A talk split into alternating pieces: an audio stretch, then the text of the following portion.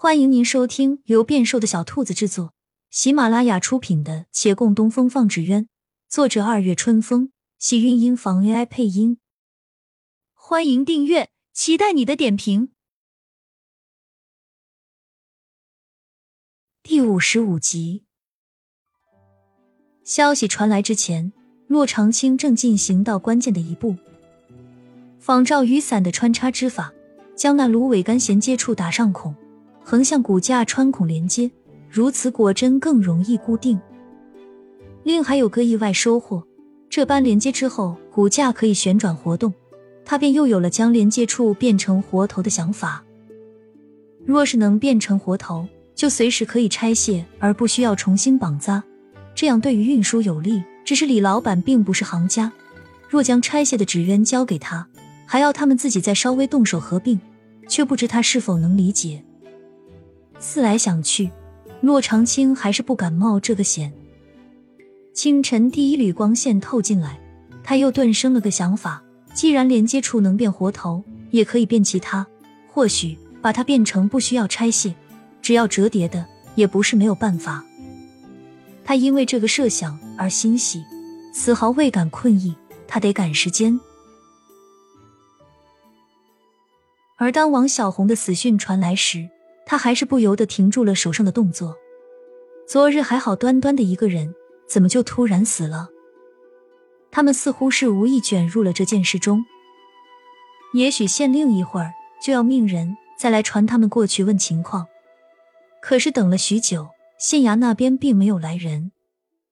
县衙里，李慕言还没来得及换上官服，他抓着案牍上的卷宗，不可置信的问：“为什么会死？”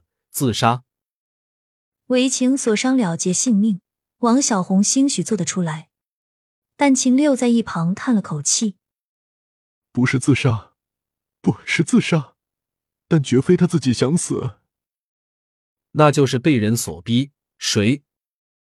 秦六慢慢摇头，面色一片黯然：“一群人。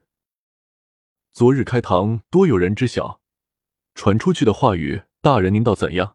皆言城外山匪窝里的女人自愿与人欢好，且不用负责。这种言语本就辱人至极。而竟有一群男子昨夜当真要去一试，偏巧王小红仍在缠着要与胡阿素商议婚嫁之事。胡阿素没回山上寨子里，那群人于山脚遇上二人，不由分说想要欺辱胡阿素。王小红自知力不能敌，以死相逼恐吓那群人。这些人惊惧散去，他却没有救回来。秦六一字一句说完，李慕言紧紧攥着卷宗，咬牙切齿道：“这些人都是维远县的，有县内，也有县外的，居住地不同，甚至三教九流，各行各业都不同。”李慕言摔下卷宗，站了起来：“大人，这群人没碰得了胡阿素，也没对王小红动一下手，臣此只一句。”深夜路过城外山脚，遇有人自杀，只是见死不救罢了。且不管他们原本目的何在，此话呈现出来却是事实。就算是上报到刺史大人那里，您也请不来拘罚令啊。李慕言重新坐下，微微闭眼，已经久违的满腔热血在刚刚迸发，却又因这一番言语重新浇熄。他过了少年豪情的岁月，不再有意气风华的无畏。他深深一叹，声音带了几许荒凉。早知如此，昨日应该判他二人成婚。这不是大人的错。那胡阿素的想法太超脱，属下也不知是他的错，还是此时这百态世间的错。李慕言低下头，半晌未语。堂外树叶无风自动，沙沙响过须臾，又陡然沉寂。忽然间。他猛地抬眼，但听耳边疾风呼啸，一剑自树影中袭来。他恍然愣住，看那剑尖在他瞳孔放大，身旁有惊恐之声传入耳中，而他身形呆立，置若未闻。利剑擦过发髻，卸下他的发冠，铮的一下刺入身后那匾额之上。他恍惚回头，看那深深刺在匾额上的尾羽颤动嗡鸣。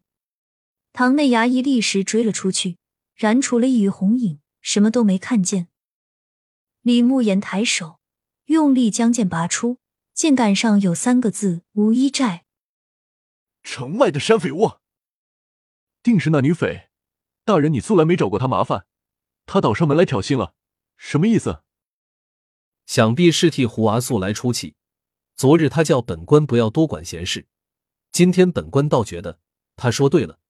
这两人的事情本不该闹在公堂上，本官更不该开堂来审。若非如此，也不会传出去。兴许王小红亦不会死。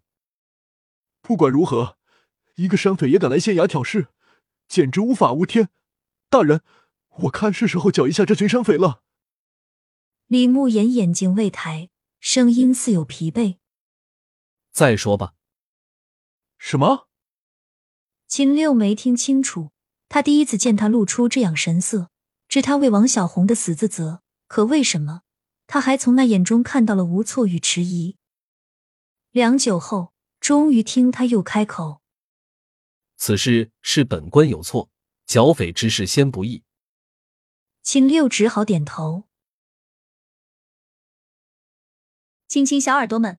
本集精彩内容就到这里了，下集更精彩，记得关注、点赞、收藏三连哦，爱你！